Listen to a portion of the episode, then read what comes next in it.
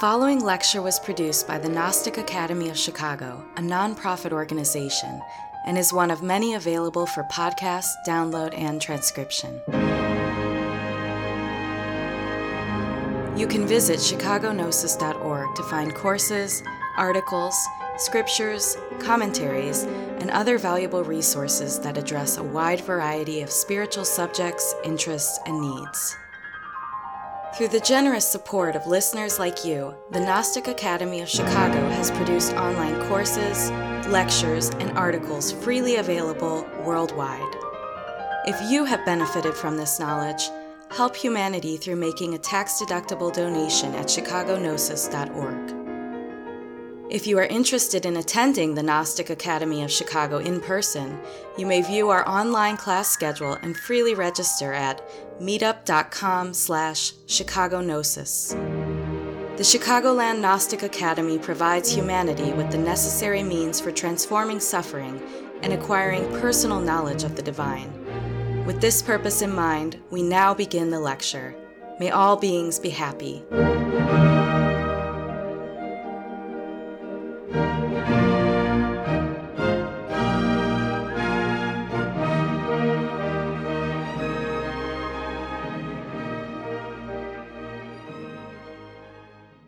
Welcome, everybody, to this introductory lecture on yoga for the Aquarian era.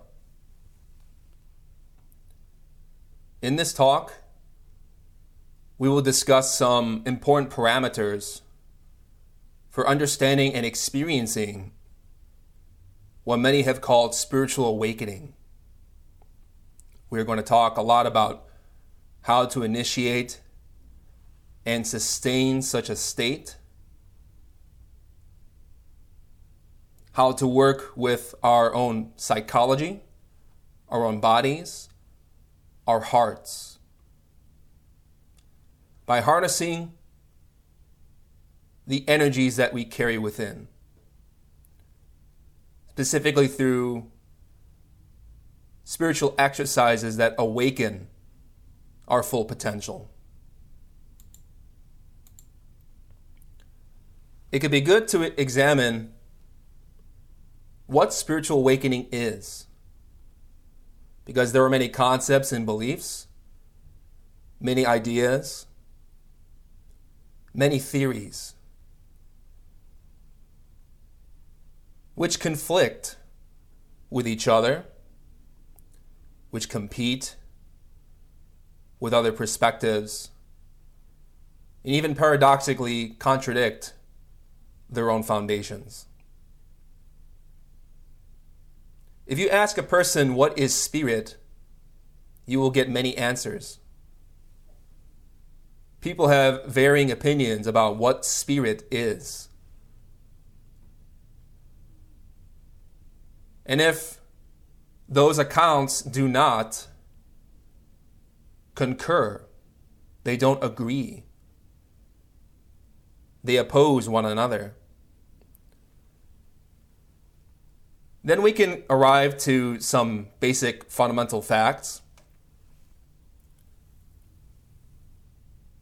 That such perspectives are flawed. Primarily because genuine spiritual experience is real, is factual, is scientific. It is precise. Divine, mystical, spiritual experiences are based on facts.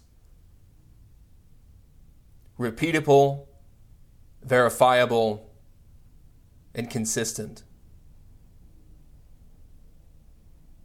The Spirit is our own innate reality in our most hidden depths in the synthesis of really who and what we are.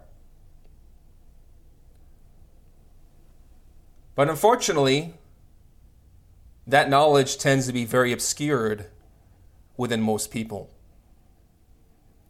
We can have a lot of intellectual debates, arguments, assumptions, concepts that seek to label and approach these realities And yet, those projections of our own idealism tend to miss a very important point.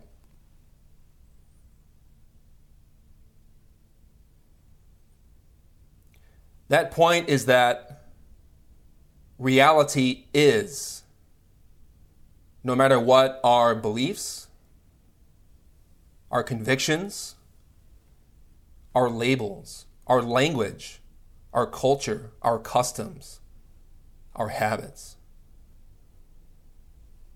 People do not agree on what spirit is, and therefore we have to be very blunt and honest that such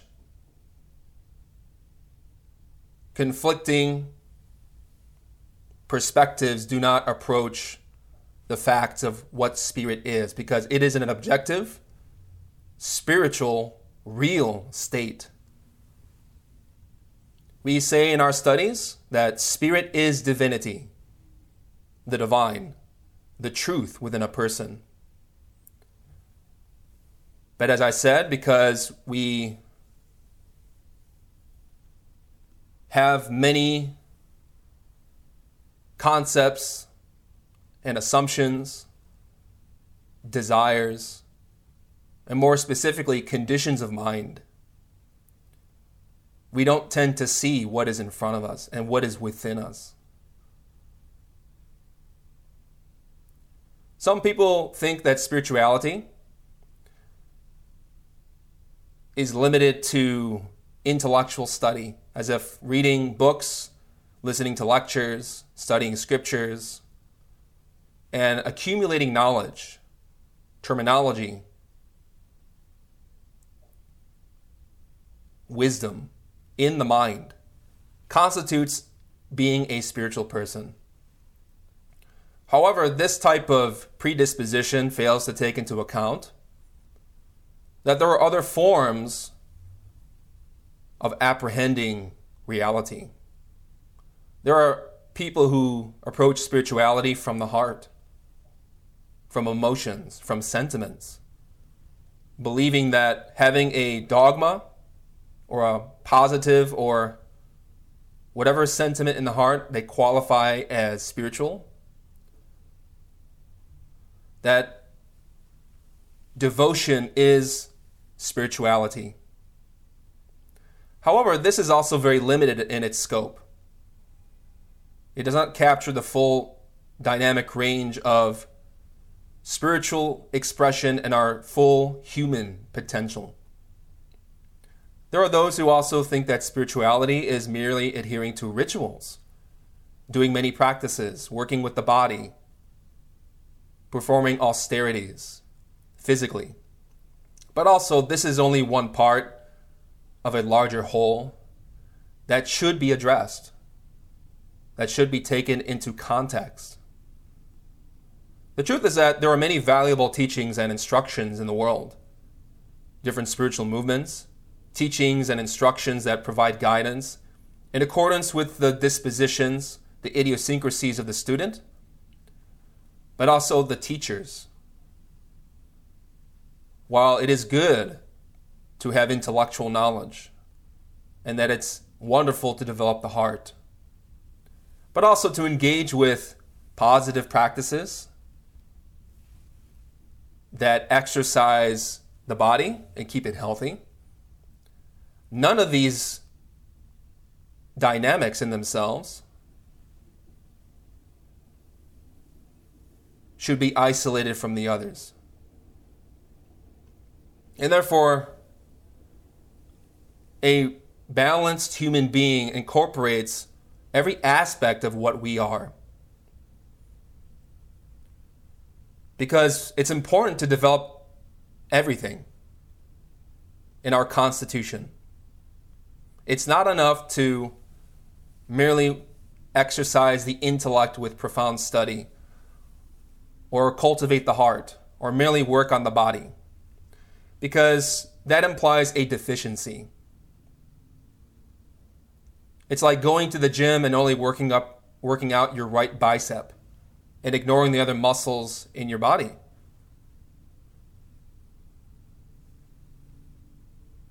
It would be absurd, obviously, in this example, but this is what we do spiritually. We approach spiritual topics, the mysteries of divinity, of life and death, of mysticism, with a particular idiosyncrasy or psychological crutch. We think that being spiritual is with the intellect or the heart or the body, typically at the exclusion of everything else. But in our studies, we like to be very holistic. We like to approach the study of the complete human being because a balanced human being is necessary in order to really express the divine. The spirit, what we in our studies call the innermost being, God, according to some traditions. We cannot be a temple of divinity. The divine cannot officiate within us, express, if we are not properly prepared. Which is what the purpose of many spiritual teachings have been about to train humanity in certain skills and habits and practices that create a harmonious space within one's own psychology. So that we can realize what religion, what yoga have taught, what mystical states are, what awakening is. It's good to also examine this term awakening because there are also many incongruous analyses of this truth, this experience. there are really many types of experiences one can have, but some people traditionally have associated spiritual awakening as some type of inclination towards a teaching, towards metaphysics, towards a religion or mysticism, due to an experience. Some of us might have had some type of vision within dreams an awakening of consciousness within the dream state, or even as simple as a sudden realization that we are more than our body, where we are alert and aware and amplified within our consciousness. We have a magnified perception or perspective of life.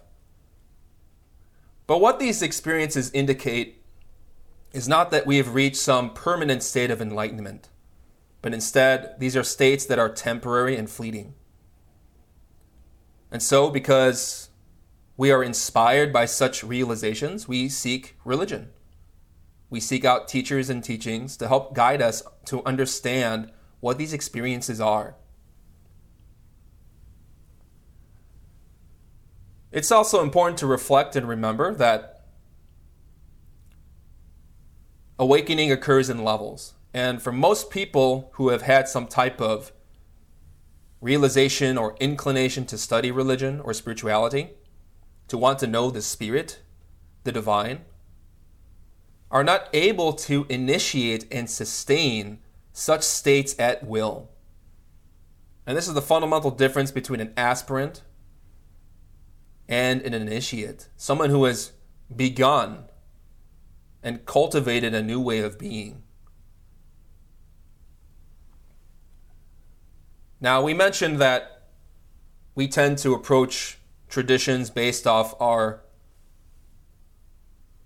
conditioning. Perhaps we're more intellectual, perhaps we're more emotional, perhaps some of us are more instinctive. We like to do things, to, to move, to act.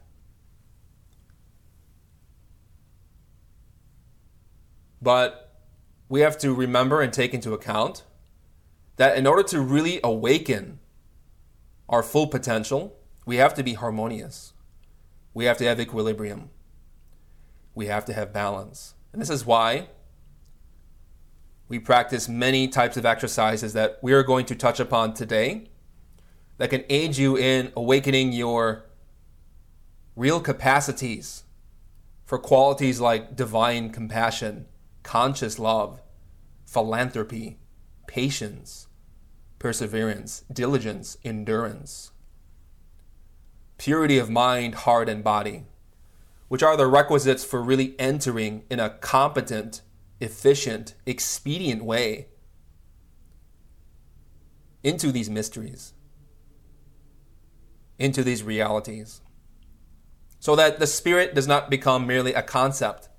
It's something that we verify through scientific facts. And then when we study different traditions, we can verify our own experiences within those teachings. And therefore, we develop what's called genuine faith.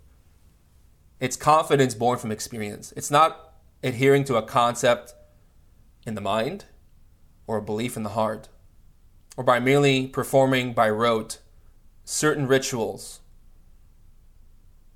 that are at the forefront of our inherited religion, or perhaps adopted one. Instead,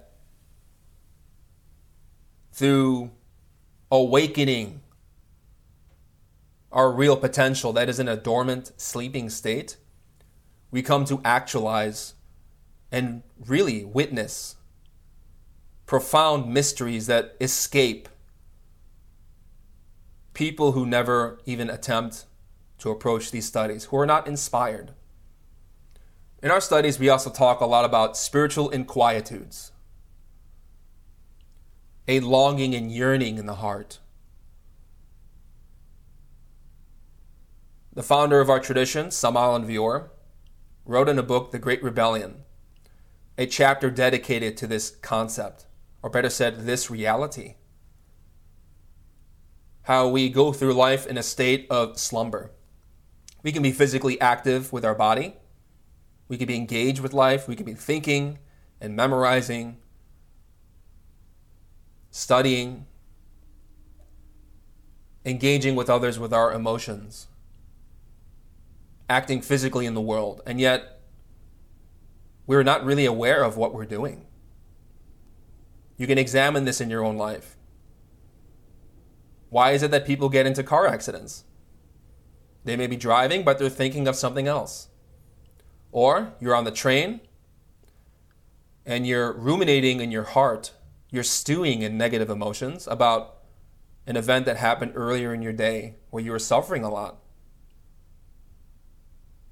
And then you miss your stop. You forget yourself. You're not present. You're not awake. You're not conscious of what you're doing what you're thinking, what you're feeling, where you are at, what you are uh, doing, basically. We are in a profound state of slumber, psychologically speaking. Anytime we daydream, fantasize, memorize, or immerse ourselves in memory, ruminate, while we're washing dishes, it means that we're not present. We're not washing the dishes. We're lost in the mind. We're distracted. There are many types of distractions within our own psychology, which is something that we address in these studies. Because our consciousness is not fully integrated, it's not directed at will with intentionality and purpose towards specific endeavors. We tend to do many things being in the era of multitasking, in which we don't really focus on one thing, but we are scattered in our attention. We're not really aware. Spiritual discipline and practice helps us to rectify this issue so that we're no longer sleeping as a consciousness. We're paying attention, we're developing our capacities for concentration and comprehension and attention, diligence, real beauty and virtue of the soul.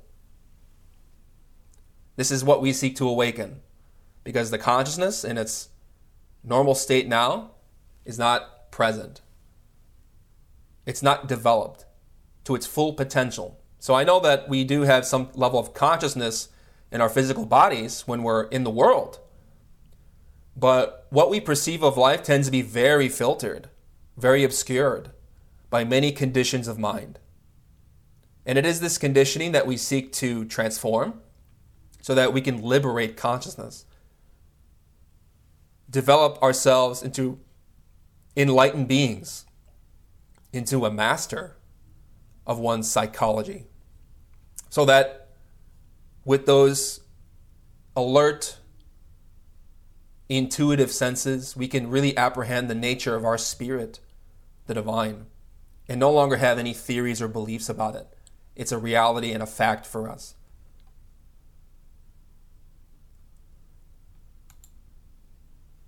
So, what are some methods that we employ in order to achieve a state of being that is conducive for experiencing the Spirit, the divine? Many have heard of yoga, but there are many misconceptions about what it really constitutes. And its full gamut, its complete range, its many methods. We like to often think of yoga as physical calisthenics, where we're twisting and distorting the body into different postures to gain flexibility and strength. These are very useful exercises and they're very helpful within the context of a larger spiritual work. Hatha yoga, or the type of yoga that people are already familiar, is appropriate within a specific endeavor. When we're practicing many other principles associated with the tradition, not merely just trying to have a young, healthy, and attractive body because that by itself does not really produce change in a psychological sense. There are health benefits, it's useful. It's good to get those endorphins moving. But it should be utilized with intelligence in remembrance of its overall context. In truth, according to Patanjali in the Yoga Sutras, you find the following Yoga is the stilling of the modifications of consciousness. The term yoga from Sanskrit, yug, means to reunite. It means to unify the consciousness with the divine. This is the same meaning as the term religion from the Latin religare. Real yoga is stilling the modifications of the consciousness. So, as I mentioned, our consciousness is very conditioned. Examine a moment in your life, perhaps in the morning when you get up. What is your routine? What are the thoughts, feelings, and habits that you engage with on a day to day basis? As I said, we tend not to be very alert and aware of our surroundings. We go through life in a hypnotized state our consciousness is modified in accordance with the level of our own psychological conditioning. And we have many elements which produce agitation or conditions, modifications of a pure perception. Because the consciousness in its original form is clear, is lucid, is liberated, it is pristine. It does not involve thought, it is not a churning of emotion. It is not necessarily meaning to have to move the body or to engage in countless activities in life. We can have a simple experience of free consciousness by simply being alert. Perhaps in a moment of watching a sunrise, in which we apprehend the profound beauty of that moment without having to label it, without having to fit it in a box a category because that labeling and categorizing and compartmentalizing kills the moment, destroys the beauty and the novelty of watching something as miraculous as that. Our consciousness is modified. We are conditioned by many elements like anger and pride fear, anxiety, vanity, lust, desire, appetites. And in life, we tend to go through our routine, feeding our desires, giving ourselves what our body wants, seeking emotional security in our relationships, and affirmation of our thoughts and ideas. These tend to be very subjective in their own states. They're not necessarily objective and real. While we have these psychological apparatuses, thought, feeling, and impulse, in truth, they tend to be very limited. We go through life, again, as I said, trying to saturate ourselves with the different impressions of life without real- realizing that we are conditioning ourselves even further. By identifying with the problems and circumstances of life, we have a mind that is really churned and stirred up. If you don't believe me, try sitting to meditate for five minutes after a hectic day. You find that your thoughts are all over the place, your feelings may be overpowering, debilitating, maybe a trauma or difficult situation occurred in the day at work or with a with a loved one, or the body can't sit still. We have to itch a scratch. We have to scratch an itch. We have a pain in our leg. We feel like our shoulders are going to fall off. The beginning of real spiritual practice is learning how to still those modifications of consciousness. We have to let the mind, the heart, and the body settle. It's like a container or a jar filled with water and sediment. If the jar is shooken up, all the different mud and particles and debris will flow and scatter and obscure the water itself. It becomes cloudy, it becomes murky, it becomes distorted. However, if you allow the jar to sit still, you find that the water rises to the top and the sediment will begin to stratify into layers. This is the same principle that applies to our mind. If we can learn to take advantage of the challenges of life without identifying with those problems, without investing our psychological energy into them, without wasting energy through fear and paranoia and despair and uncertainty and doubt, we'll begin to find that the contents of our mind, those conditioned limiting factors begin to calm. They rest. And therefore, when the water is clear of debris, you can see clearly in yourself. This is the beginning of yoga, of genuine spirituality, of religion. It is the stilling of the modifications of consciousness. When the waters are clear and they're calm, serene, tranquil, you can begin to reflect images within their contents. And this is the nature of water. It's a beautiful element and allegory. It's necessary for life, and it's also necessary for spiritual life. The mind is like a lake. If it's distraught, turbulent, violent, you can't see the heavens reflected within the surface. Therefore, if you want to obtain knowledge of spirituality, of the spirit, first we enter tranquility. This is why Swami Shivananda, a great yogi, a great master of spirituality, taught that real yoga is precisely this how we work with the mind, how we understand how and why it functions, and the path and methods for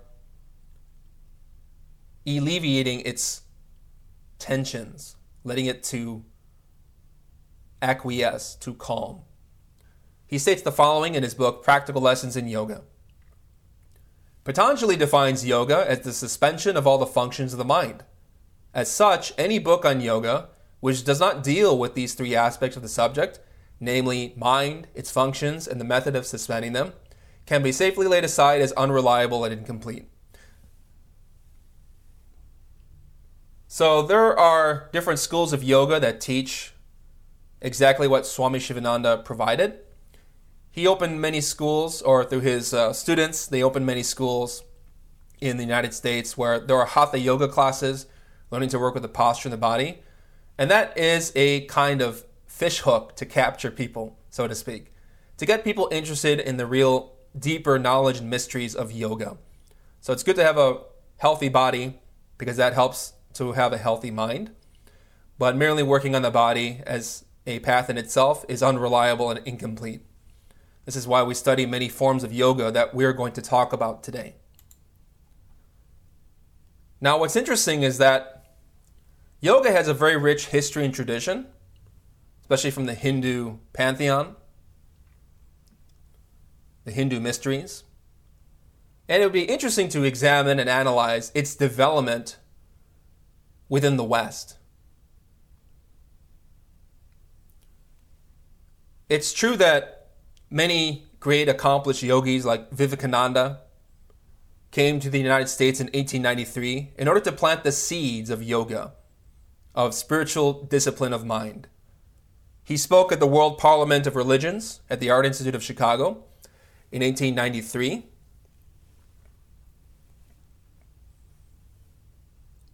But it's interesting that those teachings did not really blossom in his era because there were many other practitioners who came to provide spiritual teachings of an Eastern type to a Western disposition. For example, in 1920, Yogananda,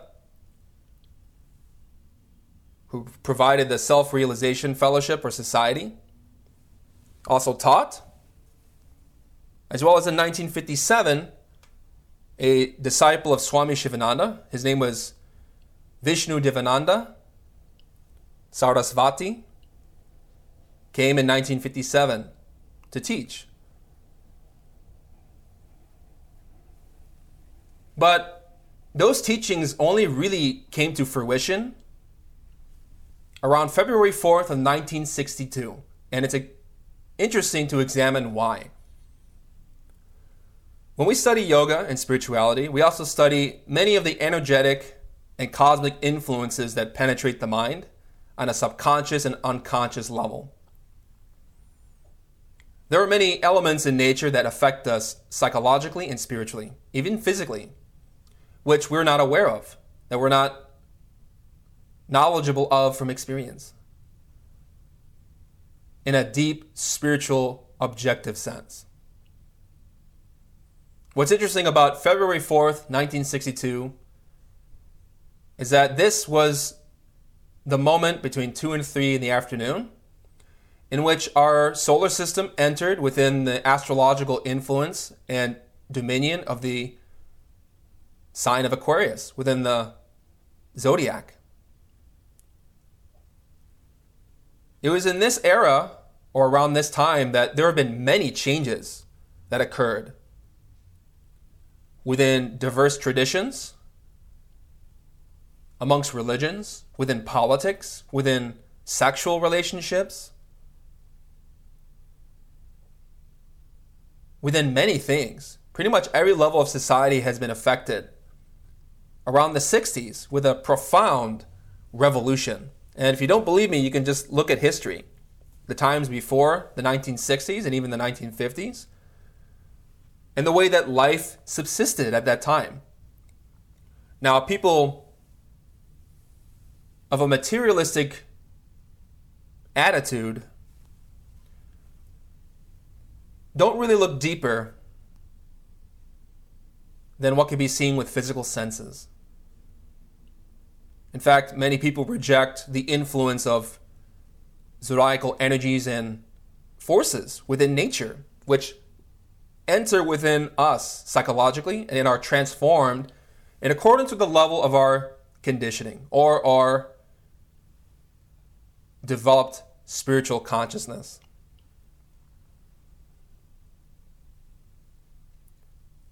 we might say that such influences are not real, but the truth is that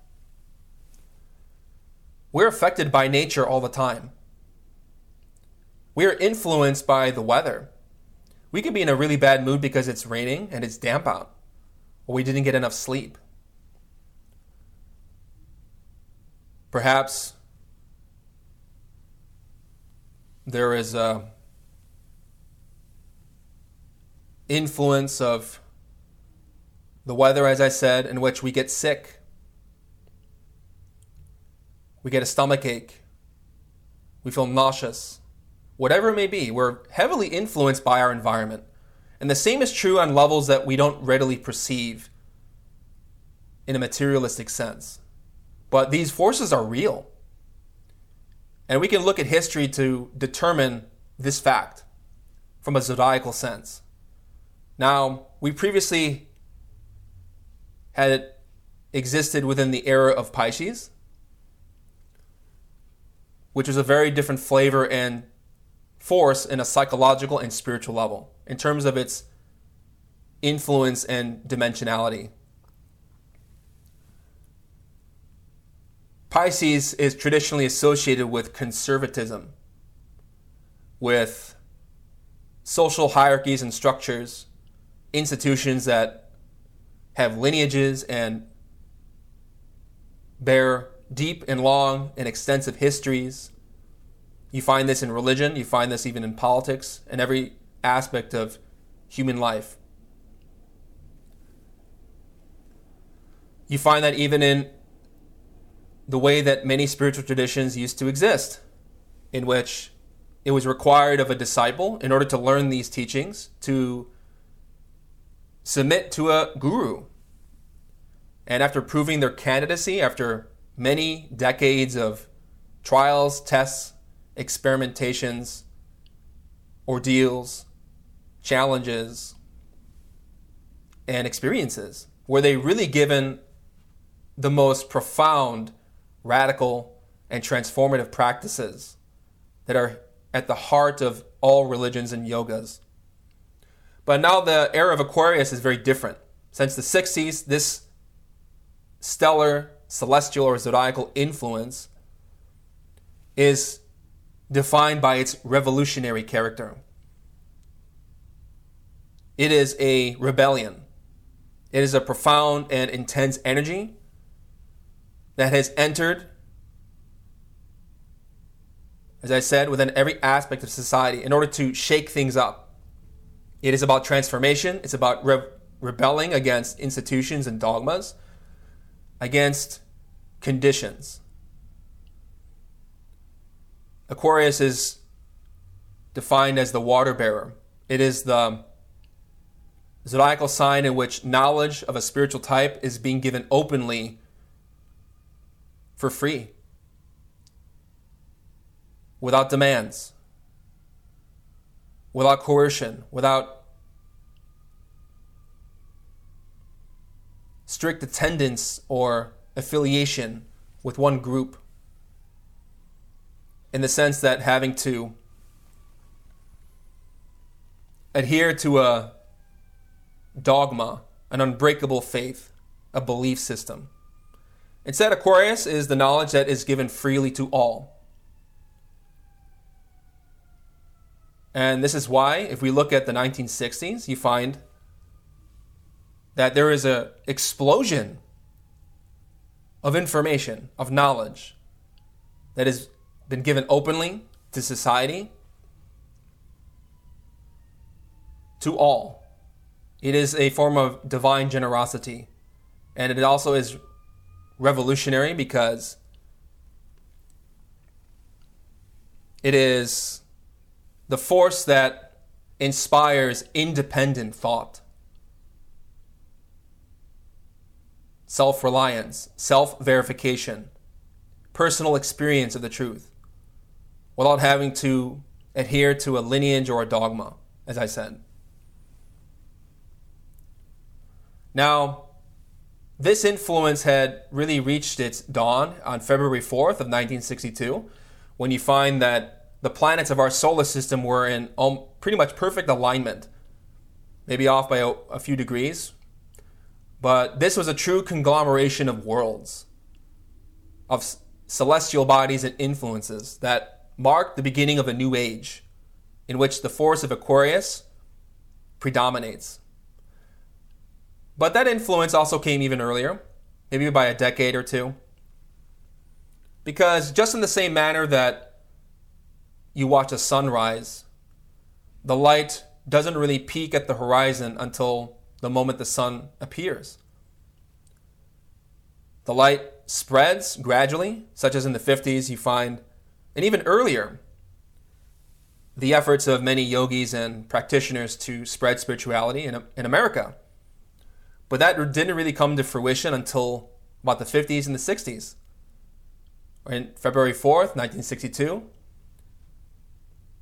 the real beginning of that influence emerged upon the event horizon or the horizon of our consciousness. So we study this influence because it helps to explain different traditions in the past. It also explains where we're at now and what we can do and what we can become. There have been different periods of instruction for humanity in accordance with Piscean influence, especially in the last age, which, as I said, was marked by its conservatism, in which knowledge was not given openly but had to be earned. Now, the knowledge is being given openly in Aquarius without needing to be earned. It's given for free because, unfortunately, humanity is not in a very good place. We find a lot of suffering and affliction on this planet, a lot of chaos. Primarily because of our egotism, our conditions, our selfishness, which is accelerating. So, as I said, the influence of Aquarius is very revolutionary. That force is channeled in accordance with our level of being.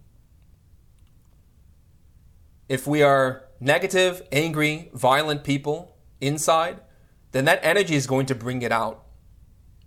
But without the proper tools and techniques to channel this force and to harness it with intelligence and wisdom, we often will destroy ourselves. And we can see this is happening simply by looking at the news. Many events are occurring in which this is a reality, it is a fact. But by learning how to employ the instructions of mastering this influence, we in turn have a force and impetus that produces an expedient change, a radical change, very quickly. If we know the methods, the techniques of this era, to capitalize on that influence. There's a saying by the author M in The Dayspring of Youth where he describes this Aquarian influence. He calls it the Dayspring of Youth. Samael Aun Weor refer to that influence as the Dionysian wave, the influence of Dionysus, who is considered the god of wine and revelry. And this is a very interesting symbol.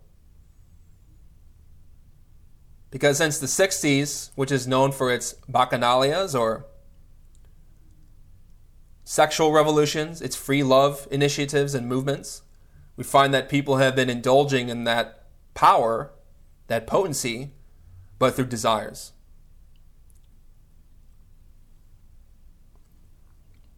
However, there is another way. It doesn't necessarily have to be about engaging with and feeding one's desires and habits, one's lusts. Instead, one can take that energy and use it to create a different type of inebriation, a different type of wine, so to speak. Because Bacchus or Dionysus within the Greek and Roman traditions, the same symbol, represent how that f- force of Aquarius can be harnessed in two ways, whether for our spiritual development or for our deepened conditioning and suffering. But of course, in accordance with each cosmic era, there are different periods of instruction, as I said. The author M states the following in The Dayspring of Youth. At the beginning and end of each age, there is a pouring forth of hierarchical cosmic streams of energy, and as they intermittently enter the Earth's atmosphere and unite, we find in this radiation that instruction best fitted for the time. Thus, there is brought to birth a new period of discovery for the world. This new force, called by initiates the dayspring of youth, has been in activity for some time, and they who respond to it and practice this Western yoga can enter the new era and become its instrument. This force, now working over Western Europe and America, possesses a new vitality and energy that will bring about a severance from past and inherited conditions. Minds that respond to it are clarified, and any opposition within the atmosphere of the mental body or the mind can no longer imprison them within its rebellious aura. For practice of this yoga attracts an atomic energy of a finer nature and transmute or transmutes the consciousness. If we learn how to cultivate this energy, we develop clarity, perception, awakening in a positive sense, in which we have greater understanding and intuition of how to solve the problems of our life. We don't have confusion, we don't have pain or despair. It's such a powerful force that any opposition within the atmosphere of the mind can no longer imprison them within its rebellious aura. So, right now, our mind is a prison, if we're honest. We tend to be afflicted by many sufferings. But there is a way to rebel against our own innate failures and incipients, our own defects, our own problems, so that we can gain real happiness, not only for ourselves, but for others. We do it through the practice of this yoga, this Aquarian yoga, by attracting certain spiritual or atomic energies, which are very fine in nature, so that we transmute the consciousness. The term transmutation refers to the prefix trans, which is to carry over, to carry across, to move, to redirect, and also mutation, to mutate, to change in one form into another. So our conditioned consciousness can be transmuted through this energy. We can clarify our perceptions so that we develop a very rich spiritual life. But it's important that to do so, we work with expedient methods. The Piscean influence, before the 1950s especially, as I said, is marked by its conservatism, its lineages, its disciplines, in that one had to earn the truly revolutionary methods that we're going to explain here in this lecture and also in this course. They had to earn the right to learn those teachings. And because the Piscean influence is very much dedicated to that type of dispensation, different texts of yoga and spirituality were appropriate for that time.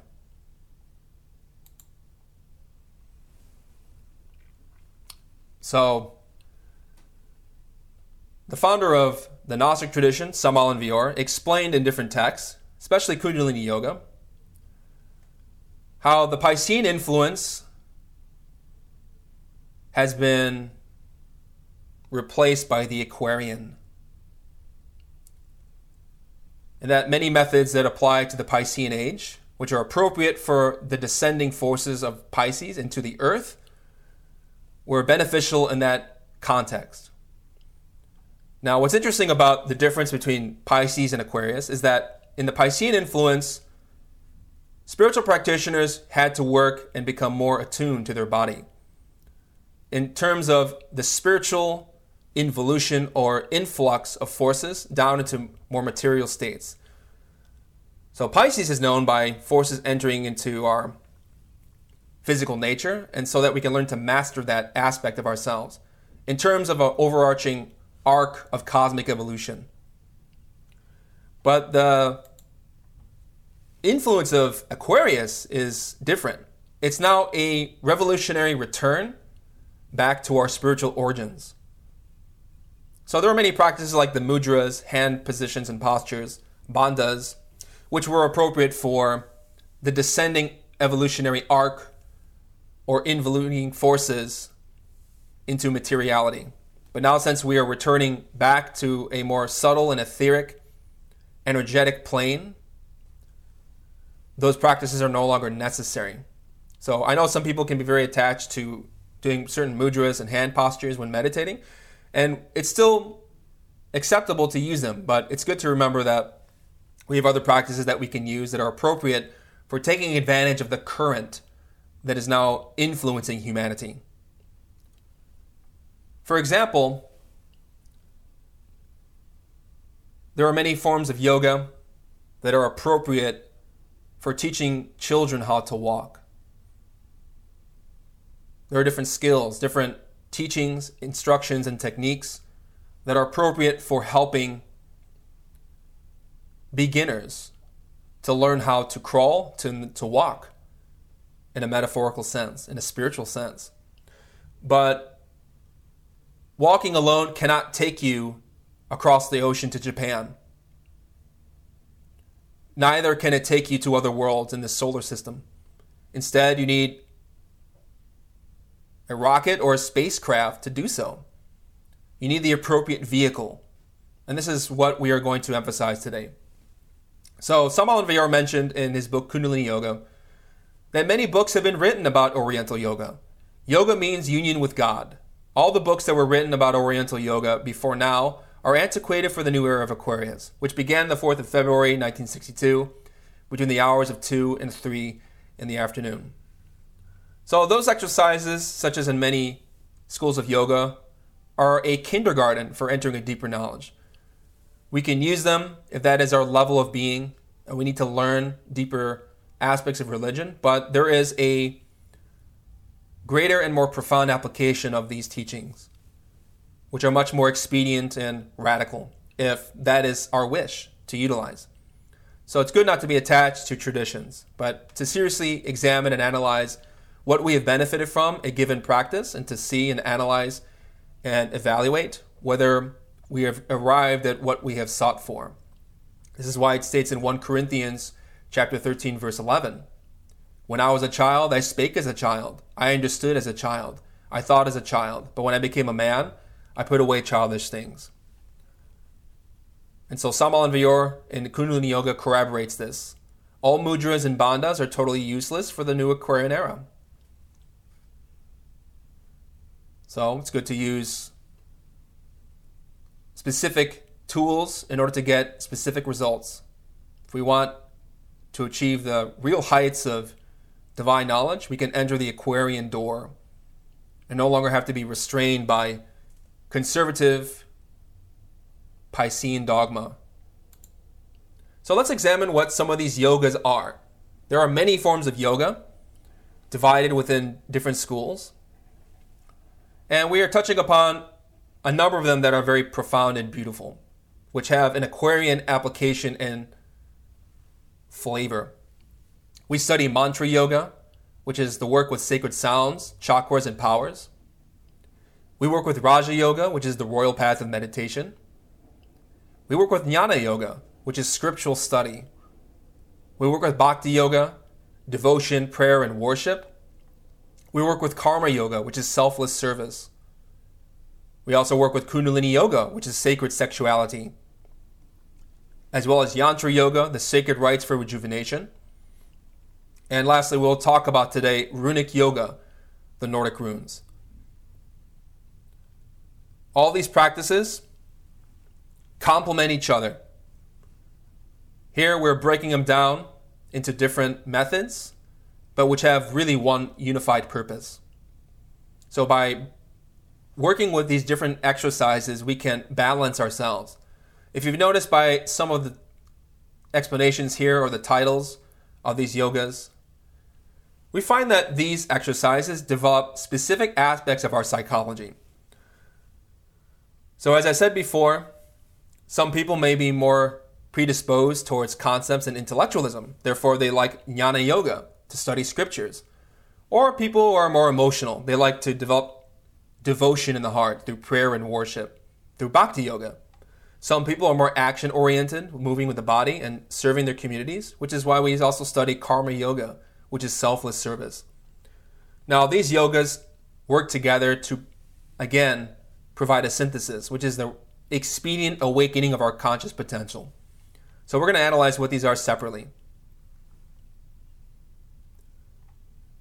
Mantra yoga is the work with sacred sounds. The term mantra comes from the Sanskrit man, which is to think, and manas, which is mind, and try, which means to protect or to free. Mantra literally means mind protection, or to free the mind through sacred sounds. We see here an image of a man in full lotus with seven energetic centers that are lined up in accordance with his spinal column, which are the different chakras or centers of energy within the human body, physiology, and energetic constitution.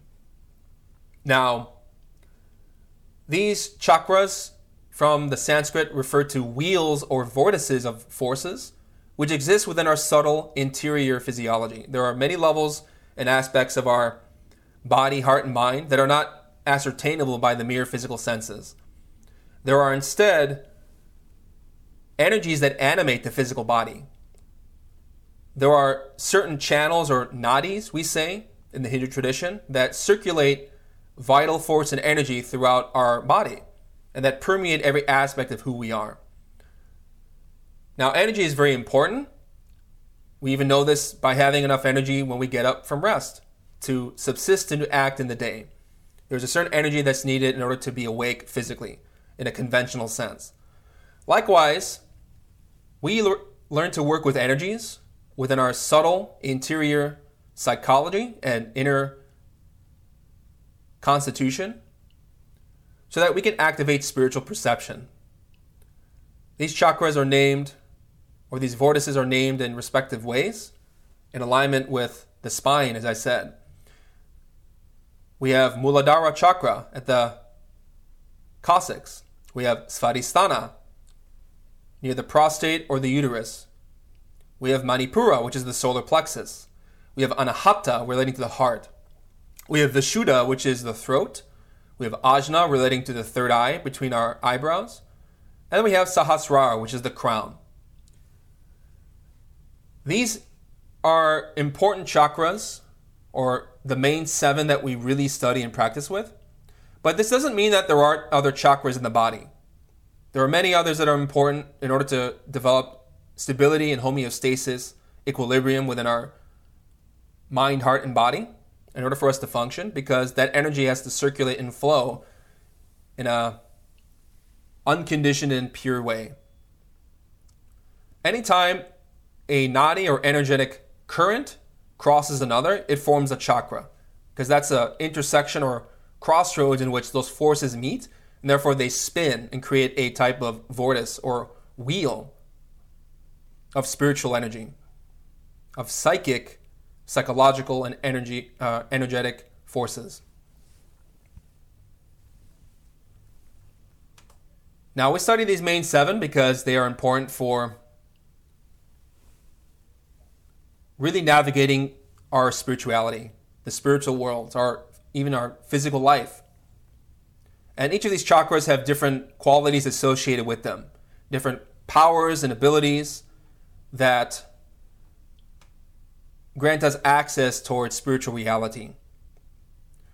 Now, it's important to understand that each chakra vibrates in accordance with a certain sound or vibration because certain vowels relate to our chakras themselves. They activate those dormant centers because right now, as with most people, those chakras, like flowers, are closed. They're not opened yet. But through spiritual discipline and working with mantras, sacred vibrations and sounds, we open them, we activate them. We begin to circulate energy in accordance with those strata, those seven levels, so that we really actualize our full potential. Some people may be a little uh, adverse to mantras. Some people think it sounds very weird or unusual. Now, it's important to reflect and remember that uh, mantra such as O, relating to the heart, is based on a very simple law of cause and effect, which we can verify and correlate with our own speech. We can say that there are certain words that are afflictive and harmful, which produce conflict within our relationships. using vulgar speech or speaking hatefully towards someone is directing a very powerful and negative energy towards others. But likewise, our speech and our words can be harnessed to speak words of compassion, of kindness and love. This demonstrates to us that our speech and our vocal cords have a tremendous utility. We can use speech for harm or for good. It depends on the quality of our mind. And the same thing applies to mantra. Now, sacred sounds help to protect our mind from negativity. They help us to defend our spirituality against corrosion by negative qualities of mind like anger or pride or ambition or fear, uncertainty, whatever it may be. If we feel negative in our mind, our heart, and our body, and we're agitated, we can work with sacred sounds. It's good to vocalize for an hour out loud, especially because that sound or vibration activates physically in our bodies those energy centers. When you perform mantras, you're entering a state of mental and psychic purity. You approach the mantra as a tool. This sound is meant to create a type of flow of energy and vitality and creativity within you. And it is that energy that is going to give your consciousness the power, the force, in order to work against your own conditions, like anger or resentment, etc. This is why we work with mantra. We want to protect ourselves spiritually from our own negative habits. This is the meaning of mantra or mantra. It is mind protection. So, vocalizing these mantras out loud for an hour is really good. It helps to calm the body, and you're activating not only your energy centers in your body or your vitality, but also you're working with the glands of your endocrine system, which are really important for spiritual development. If you're interested more in learning about how the endocrine system complements our spiritual practice, you can read a book by Samael Aun Weor called Sexology, the Basis of Endocrinology and Criminology. His basic thesis is that um, by working with these glands and developing them, we gain greater insight into our problems.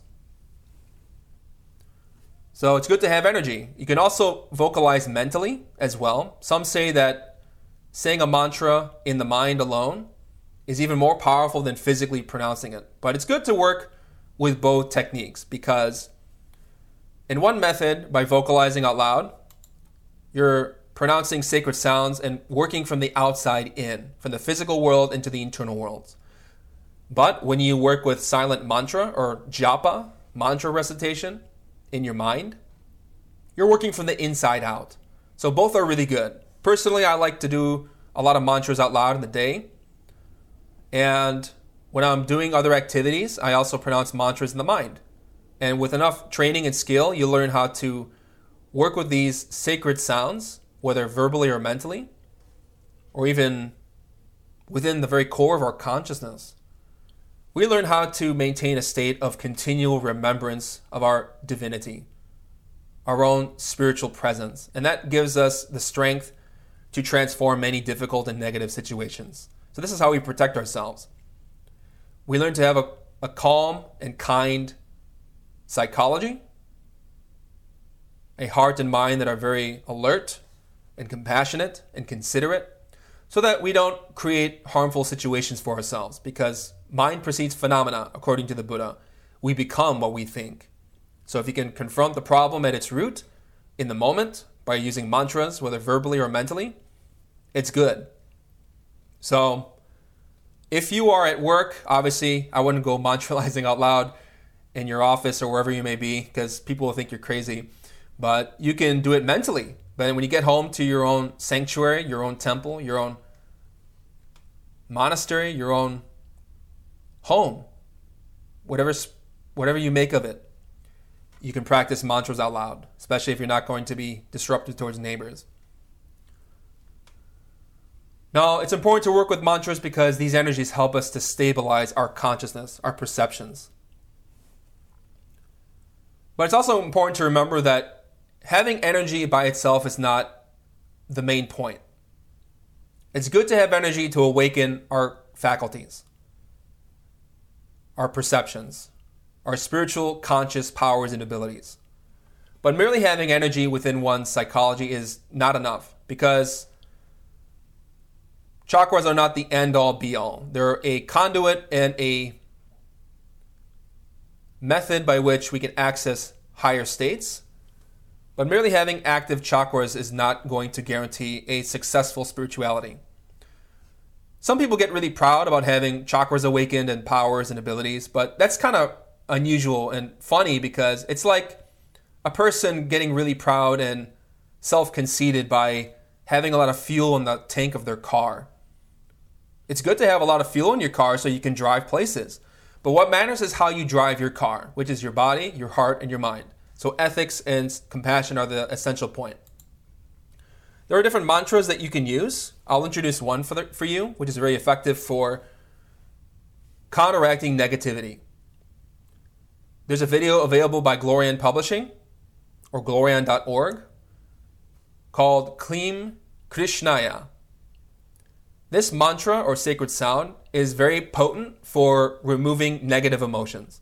So if you find that you're afflicted by very distraught and conflicted feelings, if you're saturated with a lot of sourness, if you're heavy with a lot of negativity, pronounce and sing this mantra in your mind you can also do it verbally and out loud if you want, but obviously, being in solitude is the best thing to pronounce it verbally. But if you're in a place where you're dealing with people who are very challenging for you, you can use this mentally. I've used and I continue to use this mantra many times in my own daily life.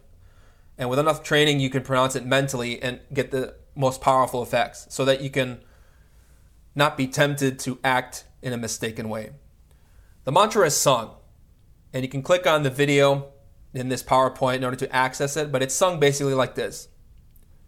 Klim Krishnaya Govindaya Gopijana Vallabhaya Swaha. If you want to learn that mantra and learn how to sing it, to intone it, you can study the video available by Glorian Publishing. We also study meditation. We can say that this is probably the most important practice we engage with in our studies. Now, meditation has been known by different names and different faiths and religions, and all of them are valid. Here we're giving an excerpt from Patanjali's Yoga Sutras, or the path of Royal Raja Yoga. Meditation is the capacity of the consciousness to apprehend phenomena, to ascertain the nature or truth of a thing, its inherent reality. We do so by first restraining our mind. So, harkening back to the previous slide, we can use mantras to help us restrain our negative reactions to life. Yama means restraint, to yoke. It means that in a moment of your day in which you are tested, perhaps you have a very difficult client you're working with at your job, or a family member who's producing a lot of negative emotions in you, you learn to restrain your mind. You don't act out of anger or pride. Instead, you learn how to fulfill ethical discipline or precepts, which is known as niyama. Yama means restraint, niyama means precept. A precept is as simple as something like love your neighbor as you love yourself, do unto others as you would have done unto you to be patient in trials and temptations and ordeals, to work diligently for the benefit of others, to be inspired and compassionate, and to aid those who are less fortunate than you. So it's if you're afflicted by anger, you can respond with love. This is precept. And so once you've developed a really profound and rich ethical life, you can learn to really enter deeper states of meditation. It's important to reflect and understand that these are ethics, these are not morals. What's moral is acceptable in one country or time and place, but is not in others. Ethics is universal. There are certain habits and behaviors that produce happiness in any context when are done with a compassionate state of mind. So, this is something to bear in mind. We're not here to follow rules that someone gave us and to do them just because we were told. That's kind of a Piscean attitude here in the Aquarian knowledge and teachings we learn to take what is useful and to reject what is useless. In this sense, ethics is really the most important thing. It's knowing how to act consciously so that we no longer suffer and no longer make other people suffer. This is the fundamental definition. When you are really mastering restraint and precepts in yourself, your body gets calm. Some people they approach meditation and they can't sit still. They can't rest because their mind and heart is agitated from wrong behaviors. So after you've cultivated a harmonious space in your mind and heart, you can sit to practice an asana, a posture, and enter a profound state of relaxation at will, where it's not difficult to do. Without ethics, it's very challenging in order to really have a calm state of being. That's the essential point. And when you're in a posture, you can begin to work with energy. So, we work with an exercise called pranayama, which we're going to explain in relation to sacred rites for rejuvenation, in which you work with your breath to circulate vital creative energy within your body, heart, and mind. Prana is energy, and yama means yoke or restraint, to harness. Notice that yama or restraint is the first stage of Raja Yoga. Likewise, pranayama is learning to restrain and harness our creative, energetic volatility. All the energies of our mind, heart, and body we learn to conserve, we learn to circulate, and to harness with conscious intelligence and will. That's how we really enter deep states of calm and withdrawal.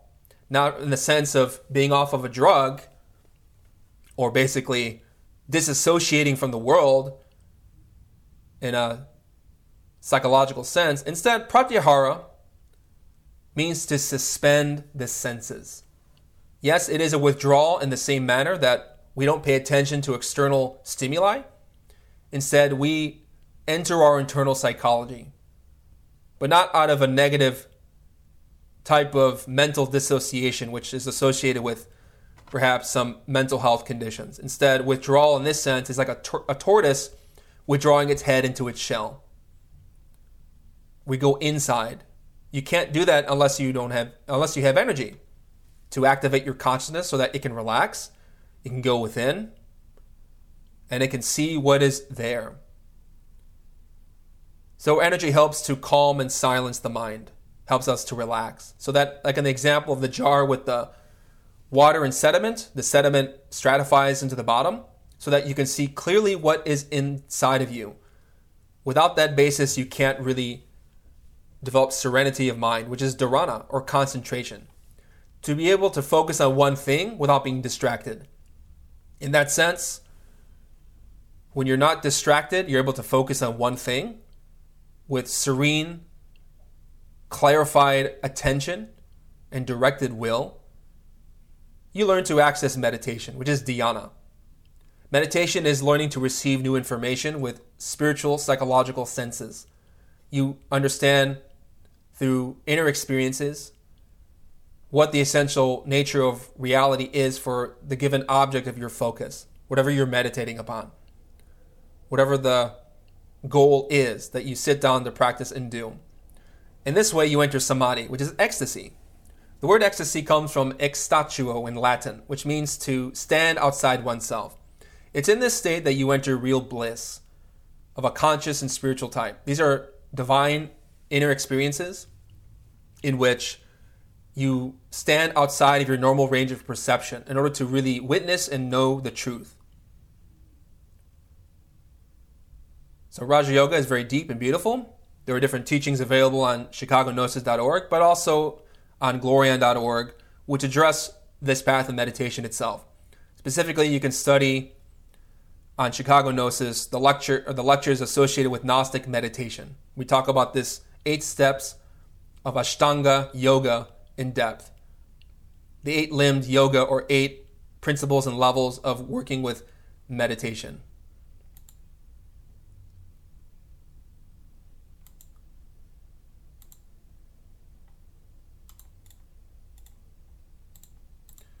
We also have Jnana Yoga, which is the study of Scripture. As I said, it's useful to study intellectual knowledge, lectures, to receive wisdom from books. But what's commonly neglected in our common culture, era, and ways of thinking is the manner by which we read, study, and apprehend what a book or lecture is indicating to us. Now, what's interesting about the way that many disciples of past traditions have studied is that they would take a small passage of a book and really meditate deeply on its contents. Perhaps they take a sentence and then reflect only on that. Our habit nowadays is to read 50 books in two weeks. I know that's an exaggeration, but there probably are people who do spend a lot of time like that.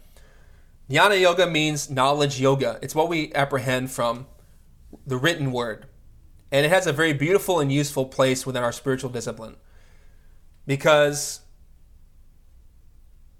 the teachings of the different masters of religion and spirituality have provided their personal inner experiences within diverse scriptural forms. And if we learn to really read with an alert and awakened consciousness, with intuition, not relying so much on our reasoning, but on our heart, we can gain access to inspiration and knowledge and insights that are very transformative. And it is in this way that we learn to appreciate what these different masters taught, these different luminaries. And instead of just reading book after book and compartmentalizing and categorizing what we've read in a certain label or box in our mind, instead we learn to look at things with a fresh view.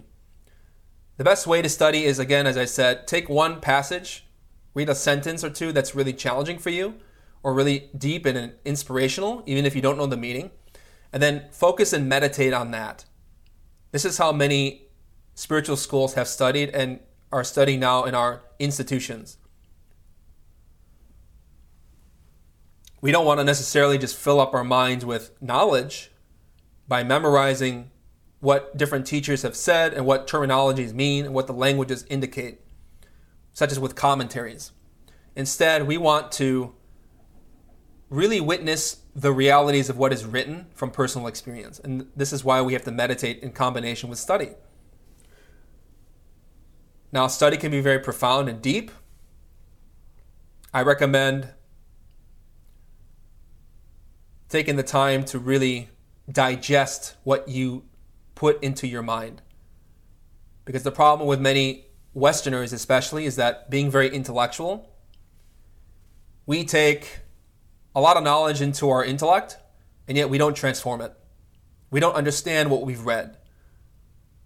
This leads to, we can say, psychological constipation, in which we don't digest what we've put into our mind, and therefore it can become a great source of doubt and skepticism and pessimism. And this is very unfortunate, and it's happened with many people.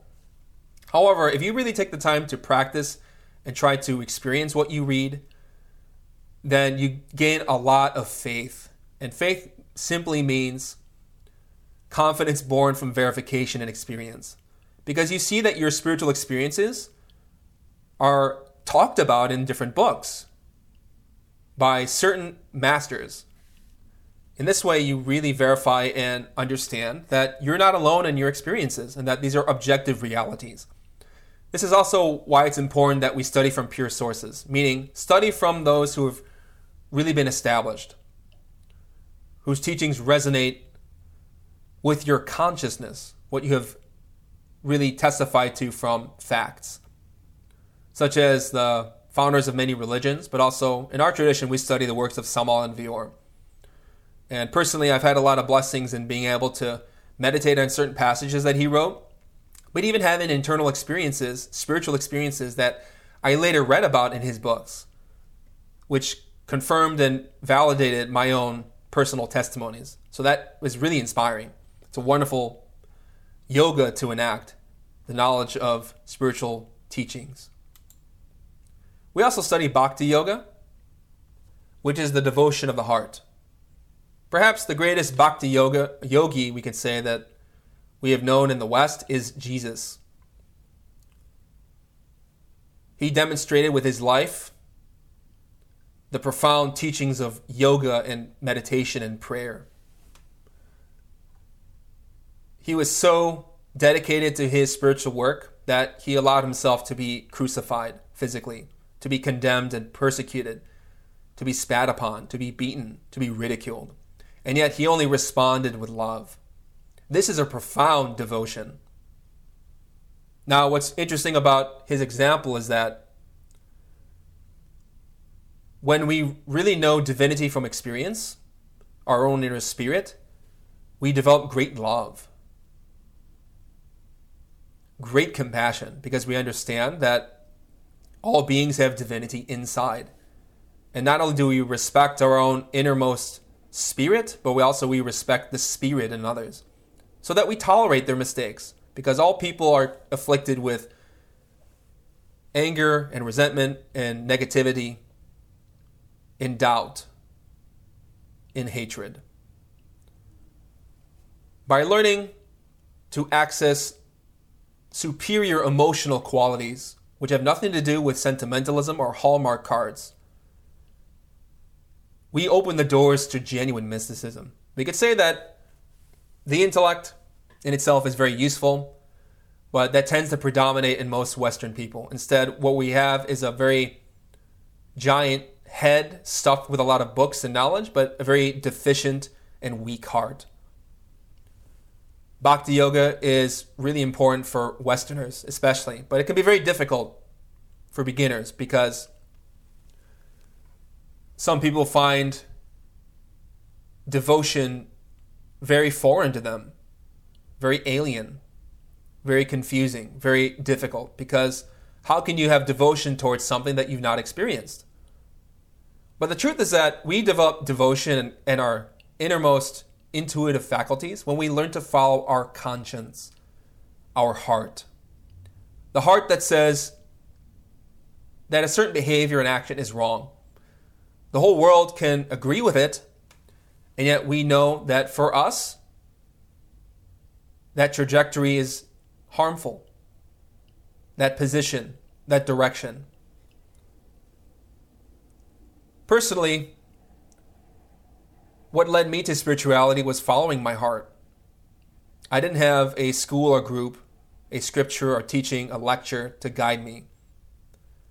Instead, what happened was that I was suffering a lot in life, and I wasn't willing to face at the time that my own behaviors were harming me. But eventually, I began to follow my innermost conscience, which is the voice that says this is right and this is wrong even though the intellect and our reasoning can fight and argue and claw and bite against us. It's a very painful process, but as in my example, I was really dedicated to understanding the nature of my own reality and my sufferings so that I would find an answer. And I dedicated myself with a lot of devotion to searching and looking for spiritual instruction until finally I did find Gnostic teachings which helped to explain and confirm what I had been doing already. And that gave me faith, a lot of conviction. Sometimes bhakti yoga may be as simple as, again, praying in some people's eyes towards a statue or to a divine figure, a painting, a master, a prophet, and our own innermost divinity. But again, that can be foreign for some people, difficult to apprehend and to swallow because we have inherited a very material culture, which has conditioned us.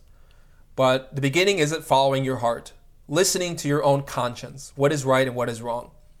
And as you verify more and more that your superior positive actions transcend negative states of suffering, you gain real faith, real verification and conviction that these teachings work that they are practical, that they are transformative.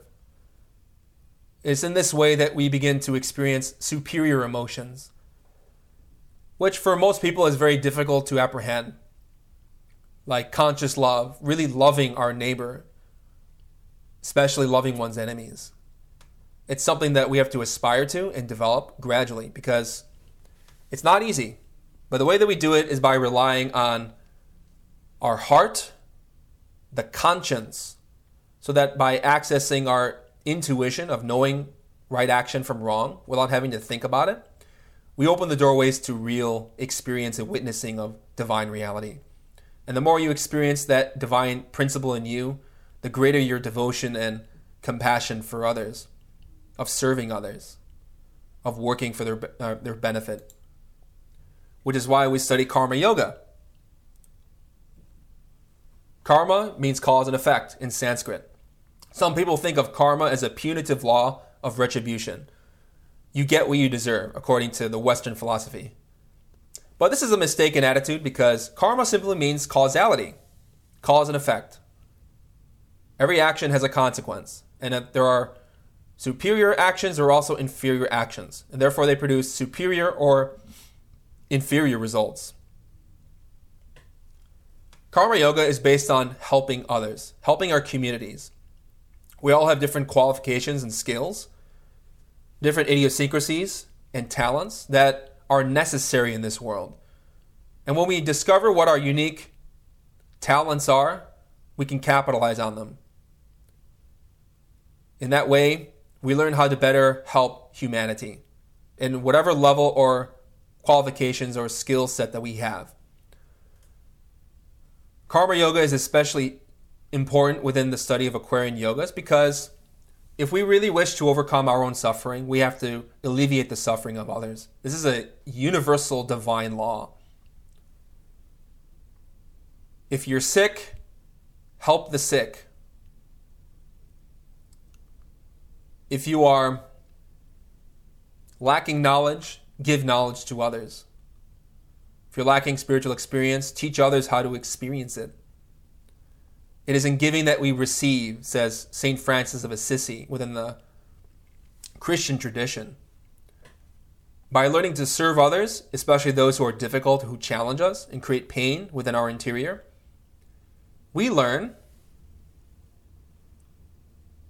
how to transform our own pain. We don't focus so much on ourselves. If we're really in a rut, we're suffering a lot, we don't know what to do. We're confused. It's important that we reflect on the needs of others because our own selfish desires keep us hypnotized. You want to break the shell of selfishness and despair? Learn to help those who are less fortunate than yourself. For some people, it could be teaching, giving knowledge, giving instruction of a spiritual type. For some people, it's supporting their schools, their communities, servicing others, helping the poor, helping the homeless, helping the sick, whatever it may be.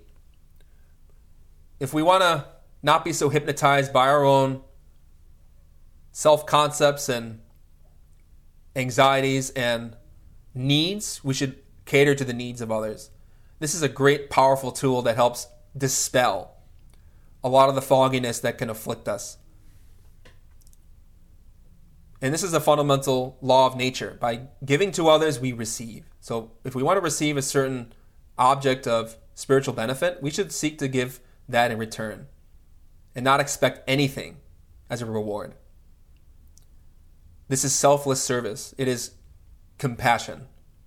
And this is the reason why spiritual teachings exist because by giving to others, we help ourselves, but not in the selfish sense. I know in the beginning it's easy to want to do good deeds so that we can benefit. But with training, you begin to lose that selfish attitude and really give from an uncorrupted and genuine heart.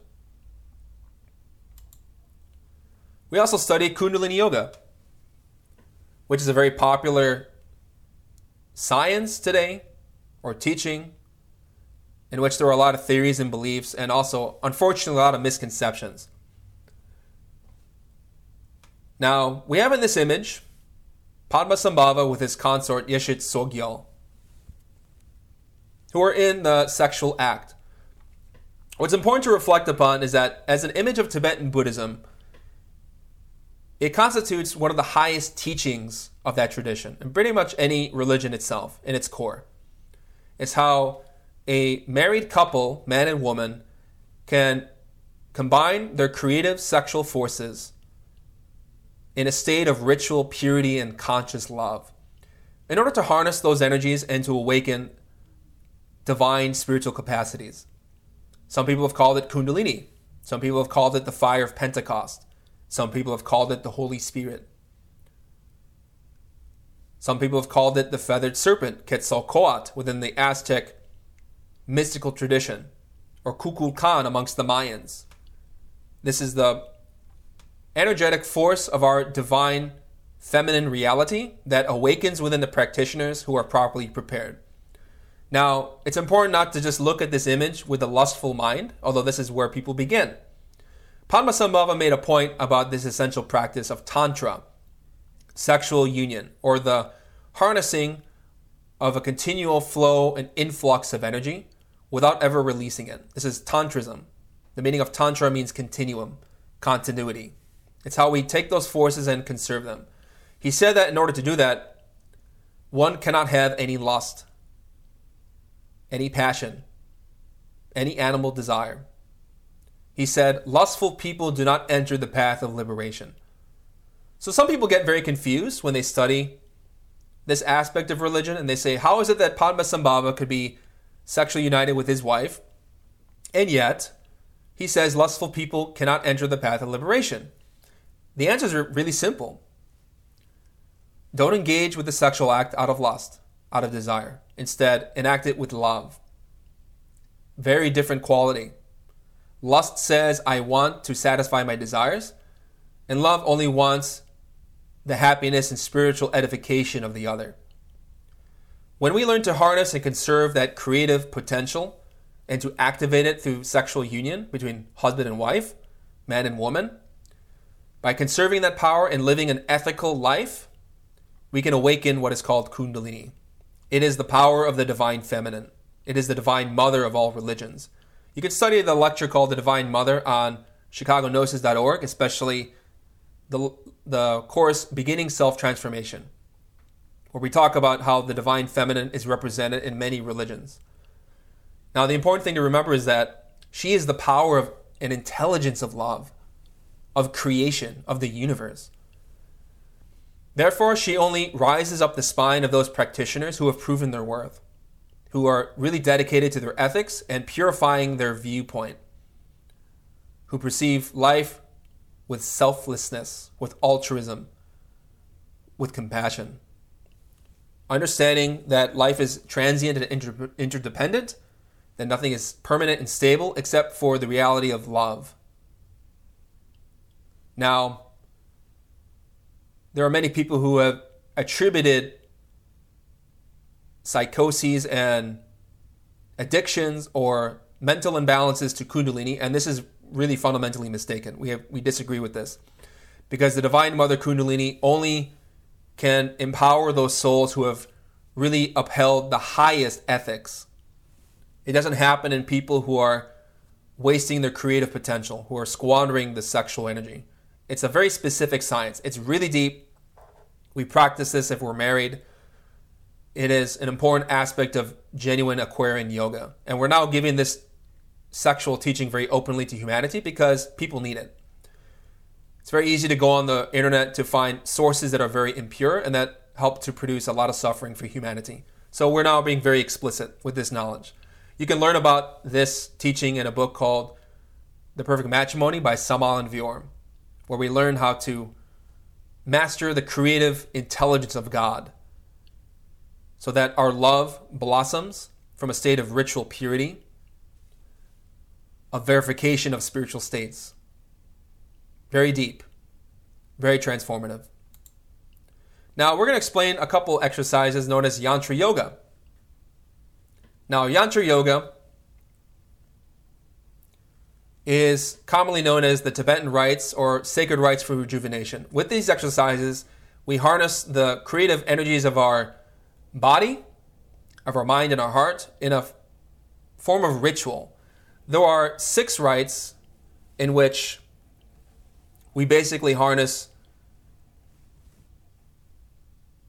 our conscious energies.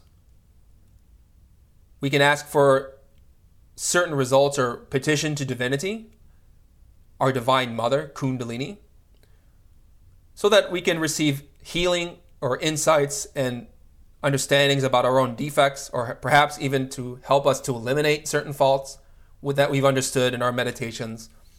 Yantra yoga or sacred rites for rejuvenation are very powerful. They can help us to heal sick organs.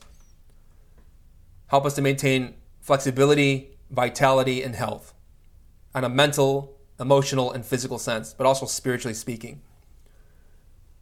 So when we work with the sacred rites for rejuvenation, we begin by crossing our hands over our heart, our right hand over our left, and we petition and pray to our Divine Mother Kundalini, the Divine Feminine within us,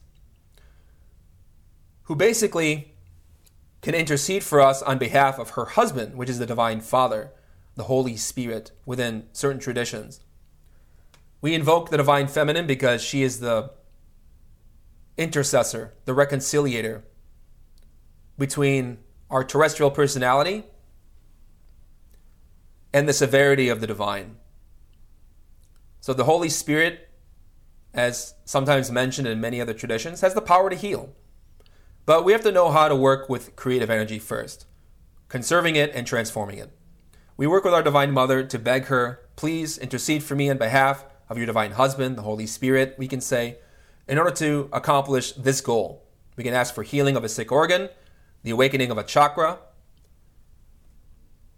the understanding or intuition to a certain problem, the elimination of a defect. There are many uses we can apply to the sacred rites. It is a form of ritual with our body, in which we take certain postures and positions in order to invoke the aid of our inner being. With the first right, after you've made your petition, you begin to spin from left to right. you have to be very careful with this, not to spin too fast so that you become disoriented and lose balance.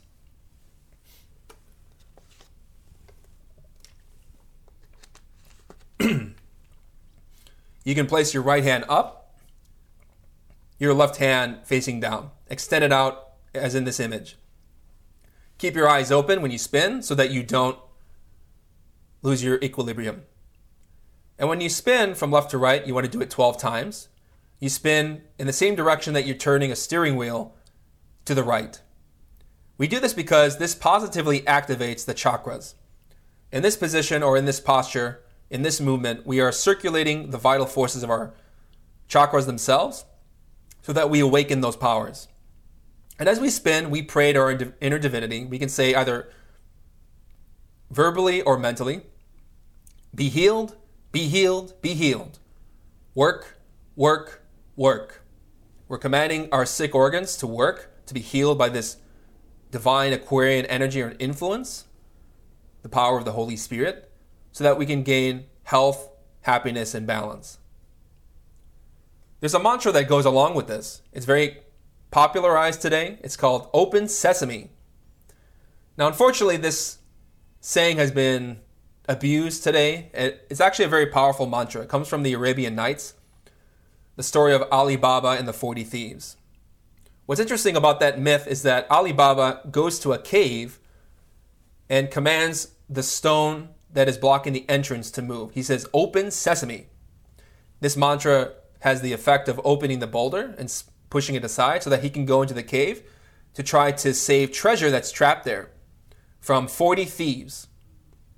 It's interesting if you've uh, ever studied the teachings of Kabbalah, especially, the number 40 is very significant. This 40 or these 40 thieves relate to our own defects who try to steal the treasure of our soul, the energies of our consciousness.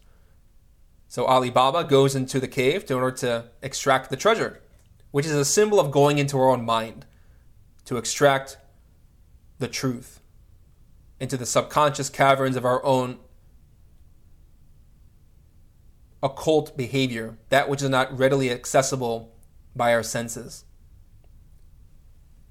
So what's interesting about the name, the term Ali Baba, is that in, from the Arabic, if you tr- transliterate it into Hebrew, it's Eli Abba, which means my God the Father. So this is a beautiful symbol of how we pray to God the Father and God the Mother within us in order to perform a magical healing, to work with the treasure of our creative energies. So we spin 12 times saying, Be healed, be healed, be healed. Work, work, work. Open sesame, open sesame, open sesame. And when you are done spinning 12 times, or you can do more if you like, uh, just be careful not to fall over. You bend your knees, keep your legs and feet about shoulder length apart. Place your hand, left hand on your thigh, try to gain your balance, and then you place crouching over or bending forward or bending your knees, your thumb, your index finger, and your middle finger. Place those three fingers on your third eye between your eyebrows. You put some pressure there. You put some pressure there because as you're somewhat bending down, you're helping to gain balance so that you don't collapse after spinning which gets easier and better with practice, but also you're taking those circulated forces from your spinning and concentrating them upon your third eye. And that way you basically awaken that chakra very deeply.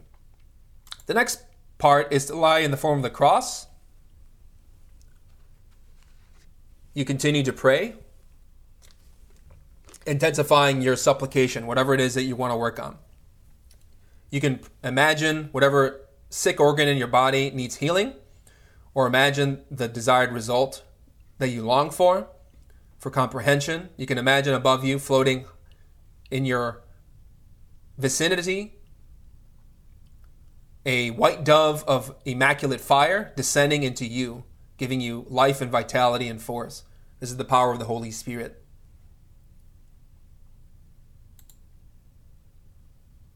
So pray deeply. Be healed, be healed, be healed. Work, work, work. Command your consciousness to work for you and whatever sick organ you're trying to heal, but also whatever you're asking of the Holy Spirit, you're begging to be given that gift. Perhaps an awakened power, a chakra, a faculty. Afterwards, you perform what is known as the Viparita Karani Mudra, which is the legs lifted up in the air. You can place your hands behind your knees, engage in this posture, and continue to pray out loud and verbally and mentally if you wish. Next, the third rite is you kneel and you perform pranayama. So, going back to the exercise in Raja Yoga of working with energy, you're performing interchangeable nostril breathing in which you're circulating the vital winds in your body, in your mind, and your heart. Close your left nostril with your index, fin- your, uh, index finger. Keep your right thumb out and inhale through the right nostril. Concentrate on the forces that are entering into you. You can imagine that the energies are circulating down from your of your spine up to your brain and then to your heart. Close your nostrils with your thumb and your index finger. Imagine this energy being retained within you. And then exhale through the left nostril so that the forces are done circulating up into your heart. So, with inhaling through one nostril, you're sending the energy down through an energetic channel from your nose down to your coccyx. Because there are two channels that intertwine the spine. We call them Ida and Pingala in yoga. And when you work with each nostril, you're working with each separate cord within your spine. The left nostril relates to the right testicle or ovary, and the right nostril relates to the left testicle or ovary. So they're intertwined, they interchange. The forces of your creative sexual energy rise up from your coccyx and your sexual organs to your brain and then to your heart through energetic nadis. And when you work with the interchangeable nostril breathing, Inhaling through your right nostril while closing your left with the index finger. You breathe in the vital forces. You hold them with closing your nostril with your right thumb and your right hand, retaining that force, and then exhaling through the left nostril so that that energy flows in you. And then breathe through the left nostril. Inhale, repeat the same procedure. Close your nostrils with both your fingers, your thumb and your index finger, and then exhale through your right nostril. That constitutes one pranayama. You want to perform three total. Pray to your Divine Mother to help you work with this force consciously. Afterward, you perform a posture in which you kneel back. You kind of let your abs do the work. Great for keeping your physique up. Left hand or hands at your sides. Arch your back backward Keep your head up a little bit tilted and continue to pray using the invocation Be healed, be healed, be healed. Work, work, work. If you find that verbally pronouncing it's difficult, you can do it mentally because sometimes the postures can be difficult to perform. So, with any of these exercises, you don't want to strain your body. You want to do it gently. Do not force any of these postures on yourself if they are harm, harming you. Instead, these are rites for rejuvenation. They're not meant to hurt you. So, you got to be careful when you practice. With this next posture, as you're training your body, you extend your feet outward, close together, heels together, your hands behind you, about shoulder length, and you arch your back in a backward direction. Keep your head tilted up a little bit. Continue to pray. Be healed, be healed, be healed. Work, work, work. And again, open sesame, open sesame, open sesame. You can visualize as well. Make sure that you're really praying from your heart. The next posture is the table. You extend your back upward. Make sure that your arms and legs are spread enough far apart so that you're not straining your body too much. You don't want to lean too far forward with your knees or too far backward with your shoulders, but you want to keep a good balance. Continue to visualize and deepen your prayer. You then repeat the pranayama three times, breathing through your nostril, right nostril, closing both, exhaling through the left. Inhale through the left, close both nostrils, exhale through the right. That constitutes one pranayama. You want to do that three times. Repeat that process. Next, you're going to perform the fifth rite, in which you look like you're doing a push up. Your head is extended upward. Your torso is above the ground. Your feet are spread apart along shoulder length, or close closer together, but your hands are sho- about shoulder length. And then you're going to alternate positions between bending your torso down towards the ground without touching, and pressing your or push or moving your head slightly down towards your chest, and then extend back outward again with your head up and the torso away from the ground. You want to do this for as many times as you like. And then afterward, you make an arch, continuing to pray, visualize, supplicate. Deepen your prayer. The important thing to remember is that these positions are meant as a form of communion with divinity. Your prayer and your conviction and your dedication, and devotion are what are most important in order for this to be effective. So you in this last or in this posture, you basically arch upward. You can lift your feet up um, towards you as you're moving, so that you can arch for, uh, far enough. But again, don't strain yourself too much.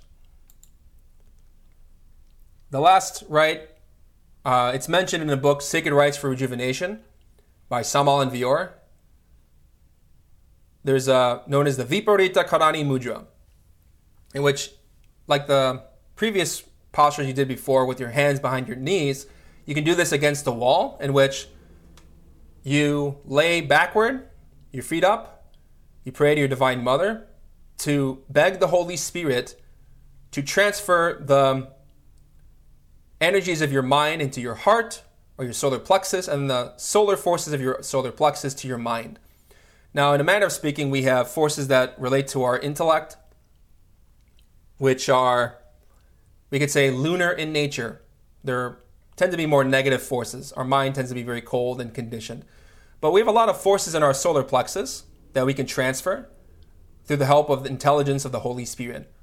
By having them circulate in the form of an holy eight or an infinite, from the solar plexus over to the head. The solar forces of the sun of the abdomen rise up towards the head, and then the lunar silvery atoms, the moon like lunar atoms of the mind, go into the solar plexus. So the solar plexus is like a reservoir of force and energy. That is like a battery. We carry a lot of force in our abdomen, which is where we get the source of many gut instincts and feelings that we tend to be very unconscious of or mechanical with. But we can learn to take that reservoir of force from our abdomen and take it to our mind so that we have a spiritually illuminated intellect.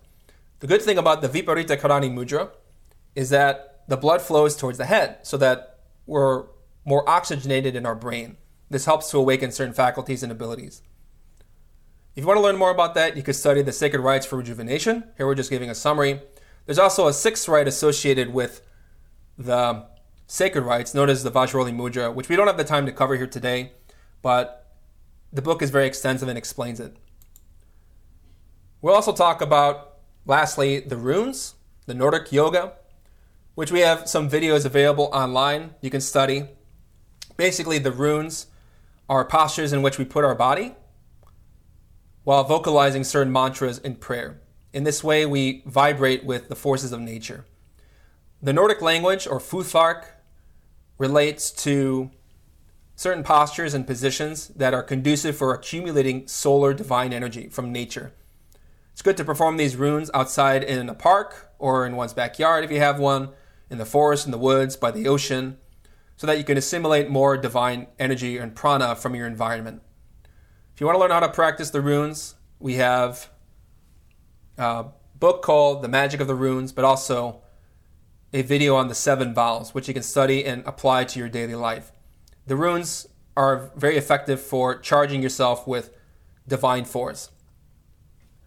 We also have a course on glorian.org called The Runes, which you can study if you want to go more in depth into this practice. So, practicing them daily are very helpful. In conclusion, we have some references you can use. We mentioned some of them Kundalini Yoga by Samael Aun Weor, Sacred Rites for Rejuvenation, The Spiritual Power of Sound, which is works with mantras and chakras, and The Magic of the Runes for learning the Nordic yoga in depth. I know we covered a lot, but I open up the floor to questions.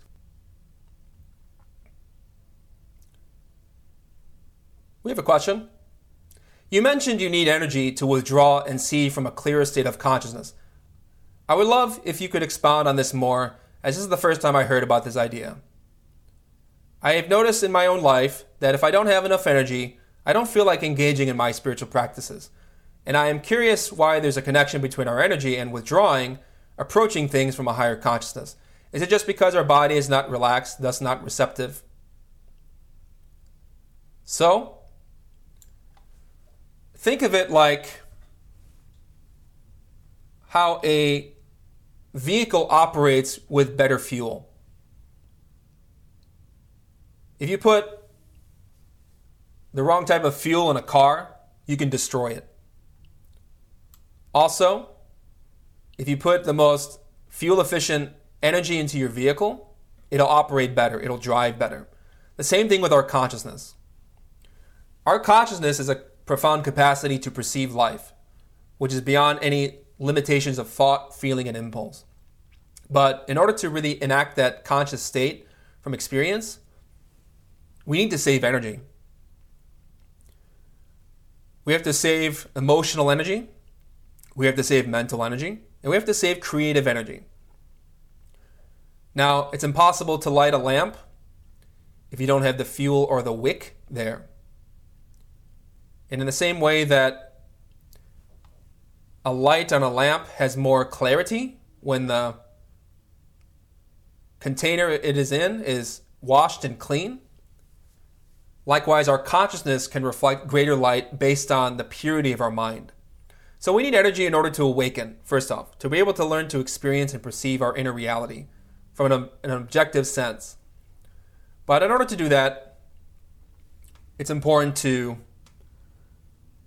not only have energy, but to learn how to use it well. Because when you direct energy intelligently, consciously, when you withdraw from distractions of the mind and from external senses in meditation, you learn to fully engage with your own conscious interior. You can purify your vision, so to speak. And obviously, if you don't have energy, like in physical life, you can't you can't live, you can't work. Someone who has insomnia has a very difficult time being physically awake, and not but still not being able to sleep. It, it has a serious effect upon one's psychology when we don't have enough energy present. We even find that if we abuse our intellectual energy, we can develop sicknesses like schizophrenia, mental illnesses, paranoia, delusions, because the mind, which could operate like a vehicle in its own respective orbit, is deficient in fuel. It's lost its vital values, and therefore the engine breaks down and stops working. You find this in people who are very engaged with the intellect without balancing the other parts themselves. Likewise, the heart, if it's exhausted of its emotional vital principles, creates sicknesses like depression, morbidity, bipolar, many emotional sicknesses and diseases.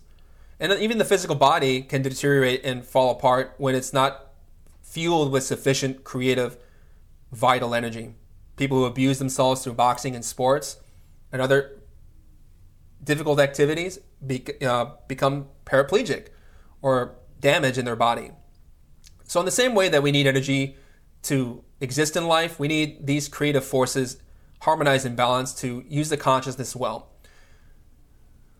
And as you said, if you don't have enough energy, you can't engage in spiritual practices. You're just not inspired. You're not going to be there.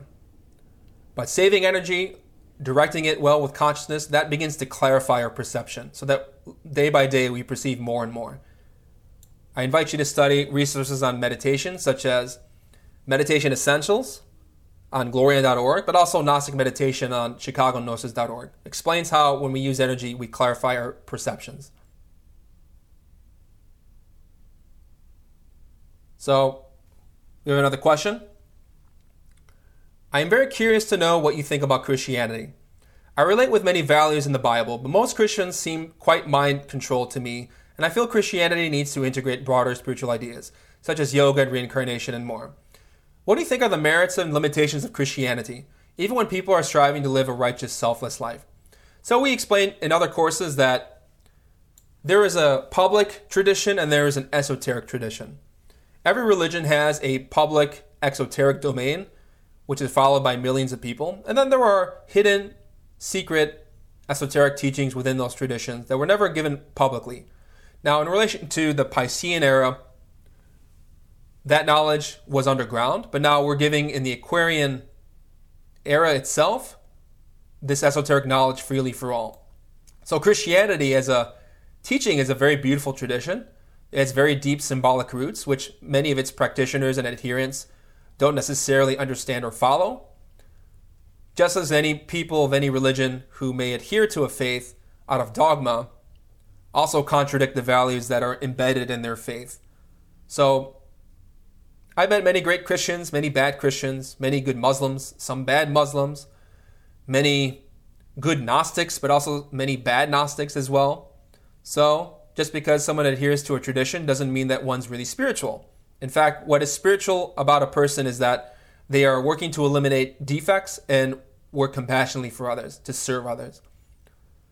So Christianity as a tradition has an esoteric dimension known as Gnosticism, which we're giving a course on our website, chicagognosis.org, about the Gnostic Gospels. You can study that course if you want to learn more about esoteric Christianity, but also Glorian.org has a course called Esoteric Christianity that studies the heart doctrine of that faith. So the esoteric version is very different from the public, where in the esoteric Christianity you find reincarnation and spiritual ideas are integrated very beautifully and supported and substantiated by scripture, more importantly.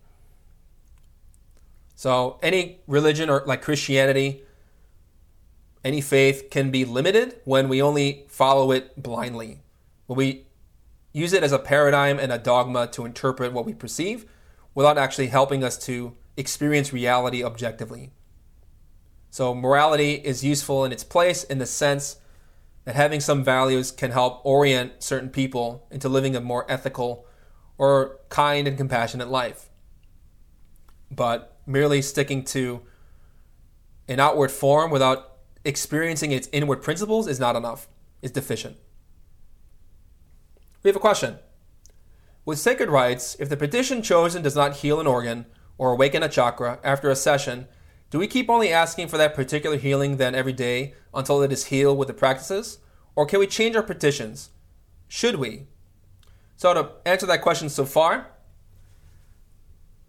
I've known instructors practicing the sacred rites would pe- for, uh, perform one petition for two months, not changing it, because results come with time and practice, with consistency.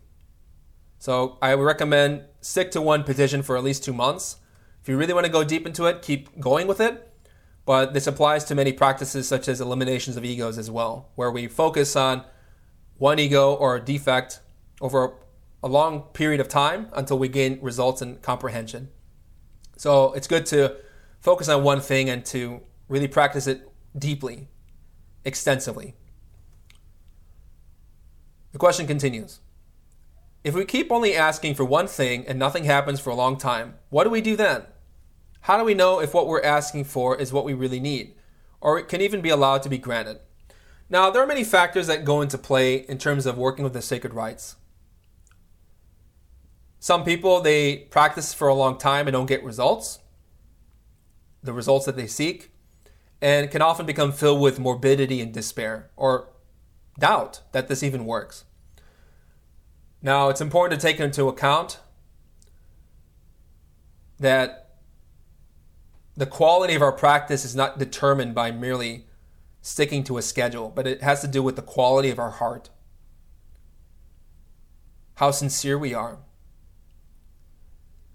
how dedicated in our consciousness in terms of our attitude for approaching divinity. Because sometimes we can approach divinity with ambition, and that is never rewarded. So some people get frustrated because they ask for something, they don't get it, and often become frustrated and even confused and disoriented and even uh, doubtful, as I said. So, what to do then? If you're not getting what you asked for, I would even reflect on what it is that one is asking and how. Our divinity knows what we need before we even ask or even know for ourselves. Sometimes it can be good to practice the rites to gain experiences and insights into what you need to work on to help guide you in even initiating and sustaining a certain practice. So, divinity grants unto us what we need, not what we want. But it's also difficult to ascertain in our own experiences the difference between need and greed. What is it that we crave, like spiritual experiences, or what is it that we really need to benefit in our daily life? I recommend that you focus on goals that will help you orient yourself in daily life specifically. Or even opening your heart and asking from divinity, praying, please show me what is it that I need. Please help me. And performing the rites in that way. Because sometimes if we ask for healing for a sickness that's not going away, we have to take into account that there are certain contexts and karmic forces at play that we can't necessarily alter or control, but with a lot of patient work. So be patient, persist. If you know that there's something that you need in your daily life that you have to aspire to, then keep asking for it. Don't give up, don't flag. But be careful about what your attitude is and how you approach divinity, because the sacred rites are a ritual. They're very sacred, very divine, a way of communicating with the truth. But again, we have to make a difference, distinction between ambition and need, as we were saying. Pray for healing, be dedicated, be consistent. So, this question also continues How do we know if what we're asking for is what we really need or can even be allowed or granted, as I said? Otherwise, will not the practice become redundant if we find ourselves asking for something that is never to be grant- granted with the sacred rites practice?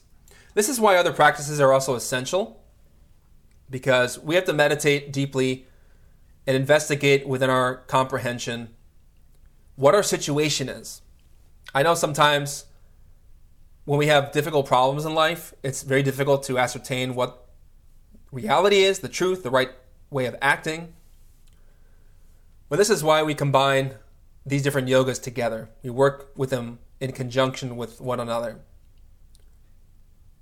If you find that you're not getting the result you want, if you feel like you're, you're practicing in a redundant way, then analyze what you're doing, reevaluate because some people need to practice sacred rites at certain periods in their life. They don't necessarily do it all the time. But we work with the certain yogas in conjunction with the understanding that these practices fulfill a specific need. But if it's not granted, again, be patient. Meditate upon what it is that you want, comprehend what your desires are for that longed for objective, and ask divinity to show you in your meditation what is going on. And that way you can have some comfort and conviction about what it is that divinity wants for you and what he has and she have planned for you. We have a question. You said the exhaling through the left nostril affects the heart. What does exhaling through the right nostril affect? And what was the name of the video you mentioned about the runes? So, in terms of inhaling and exhaling through the nostrils, uh, just to clarify, when you are inhaling through either nostril, you're imagining the vital force and winds entering through that nostril and descending in a circuitous way in the form of a entwined serpent curling around or moving across the spine in the form of the infinite or moving down in the form of a like a curving line like you see a a light wave. If you've studied physics or a radio wave down into your coccyx. and when you retain that energy when you close your nostrils you are imagining that that energy is mixing within your sexual glands, is being retained, and is even rising up your spine to your head. And then when you exhale through the other nostril, you send the energy to your heart. That's one visualization you can do. Uh, that's not specified specifically in the book Sacred Rites for Rejuvenation. He just gives a very basic pranayama. You don't necessarily have to go that deeply with your visualization.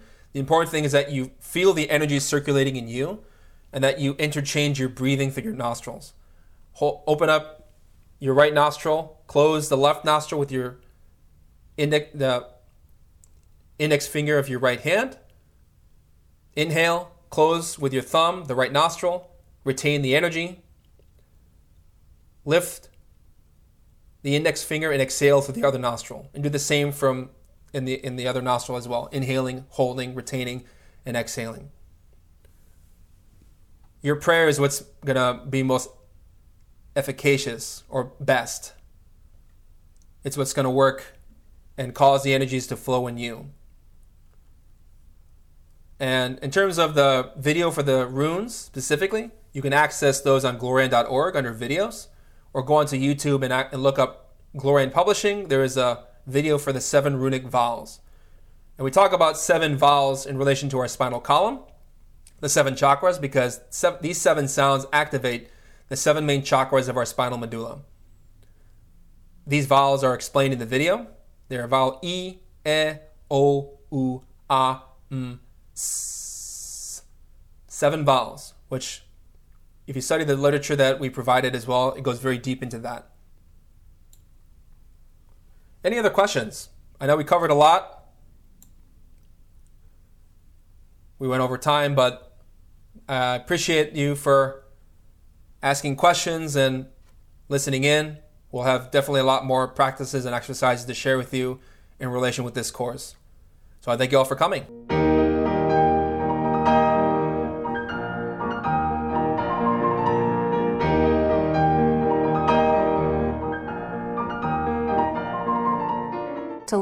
About the knowledge covered in this lecture, we invite you to study the books available through Glorian Publishing or GnosticTeachings.org.